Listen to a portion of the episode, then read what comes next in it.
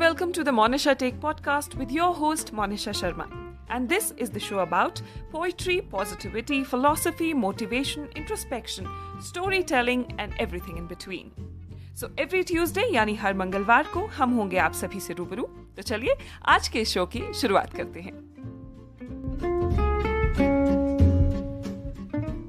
नमस्कार the Monisha take podcast में आप सभी का एक बार फिर स्वागत है तो जैसे कि आप सभी जानते हैं कि मंगलवार आ चुका है और वक्त हो गया है एक और कहावत और उसके पीछे की कहानी का। जैसे कि आप सभी जानते हैं कि बीते कुछ हफ्तों से हमने ऐसे कहावतों के पीछे की कहानी के बारे में चर्चा शुरू की है, जिनके बारे में हमने सुना है और जिनका अर्थ तो हम जानते हैं, मगर उनके पीछे की कहानी हमें नहीं पता है। तो ऐसी ही कुछ कहावतें और उनके पीछे की कहानियाँ लेकर मैं आपसे हर मंगलवार रूबरू होती रहती हूँ। उम्मीद करती हूँ कि ये कहानी आप सभी को पसंद आ रही होंगी। बीते हफ़्ते मैंने आप सभी को सांच को आँच नहीं, कहावत के पीछे की कहानी सुनाई थी। कहानी थी कि किस तरह सच और झूठ ने ये साबित किया था कि उन दोनों में बेहतर कौन है। यदि आप इस बात का जवाब चाहते हैं तो आपको जाकर वो कहानी सुननी पड़ेगी। आज की हमारी कहावत है, मार के आगे, भूत भागे। मुझे कमेंट सेक्शन में लिखकर बताइएगा कि क्या आपने इस कहावत के बारे में सुना था। या फिर क्या आप इसके पीछे की कहानी जानते थे? क्योंकि अगर आप नहीं जानते हैं तो आज की इस दिलचस्प कहानी को आपको अंत तक सुनना पड़ेगा। तो चलिए, आपका वक्त ज़ाया ना करते हुए आज के इस एपिसोड की शुरुआत करते हैं। तो एक बार की बात है, एक गरीब ब्राह्मण था। वे दिन भर मेहनत करके अपना और अपनी पत्नी का पेट भरता था। ब्राह्मण देवता की पंडिताइन बड़े गुस्से वाली थी। एक दिन पंडित जी खाली हाथ घर लौटे। पंडिताइन उस समय आँगन में झाड़ू लगा रही थी। अपने पतिदेव को खाली हाथ आया देखकर उसके गुस्से का ठिकाना न रहा। उसने आव देखा न ताव, लग पड़ी उनकी पिटाई करने। आँगन में एक नीम का पेड़ था। पंडित जी उसकी ओट में हो गए और मौका पाकर भाग निकले। लेकिन पंडिताइन का गुस्सा ठंडा नहीं हुआ। उसने नीम के पेड़ पर ही चार पाँच झाड़ू जमा दिए।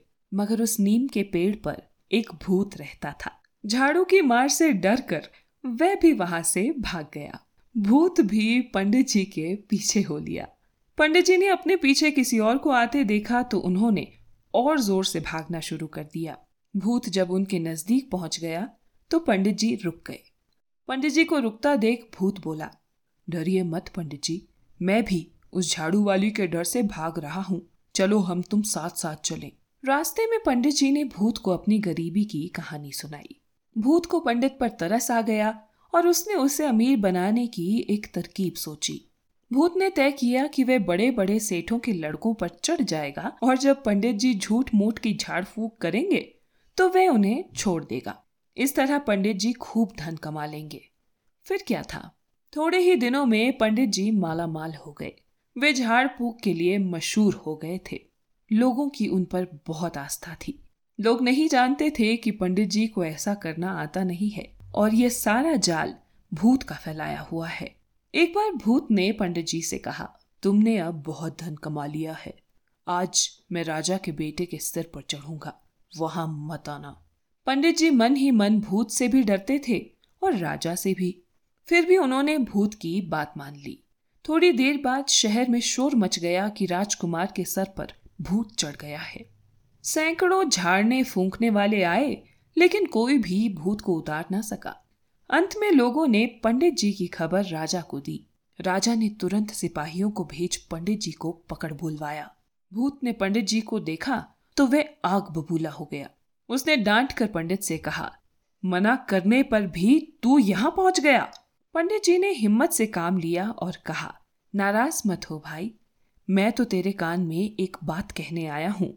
इसके बाद पंडित जी ने उसके कान में कहा, सुनो, वो झाड़ू वाली यहाँ भी पहुँच गई है। अरे बाप रे! ये कहकर भूत वहाँ से भाग छूटा। वह झाड़ू की मार से बहुत डरता था और इसी घटना के बाद ये कहावत चल पड़ी कि मार के आगे भूत भागे। तो दोस्तों, ये थी आप सभी के लिए आज की कहावत और उसके पीछे की कहानी। उम्मीद करती हूँ कि एपिसोड्स आप सभी को पसंद आ रहे होंगे। यदि द मोनिशा टेक पॉडकास्ट पर आप कुछ और सुनना चाहते हैं तो आप कमेंट सेक्शन या मैसेज पर मुझे अपने सुझाव ज़रूर भेजें। आज की ये कहानी पसंद आई हो तो इसे शेयर करना मत भूलिएगा।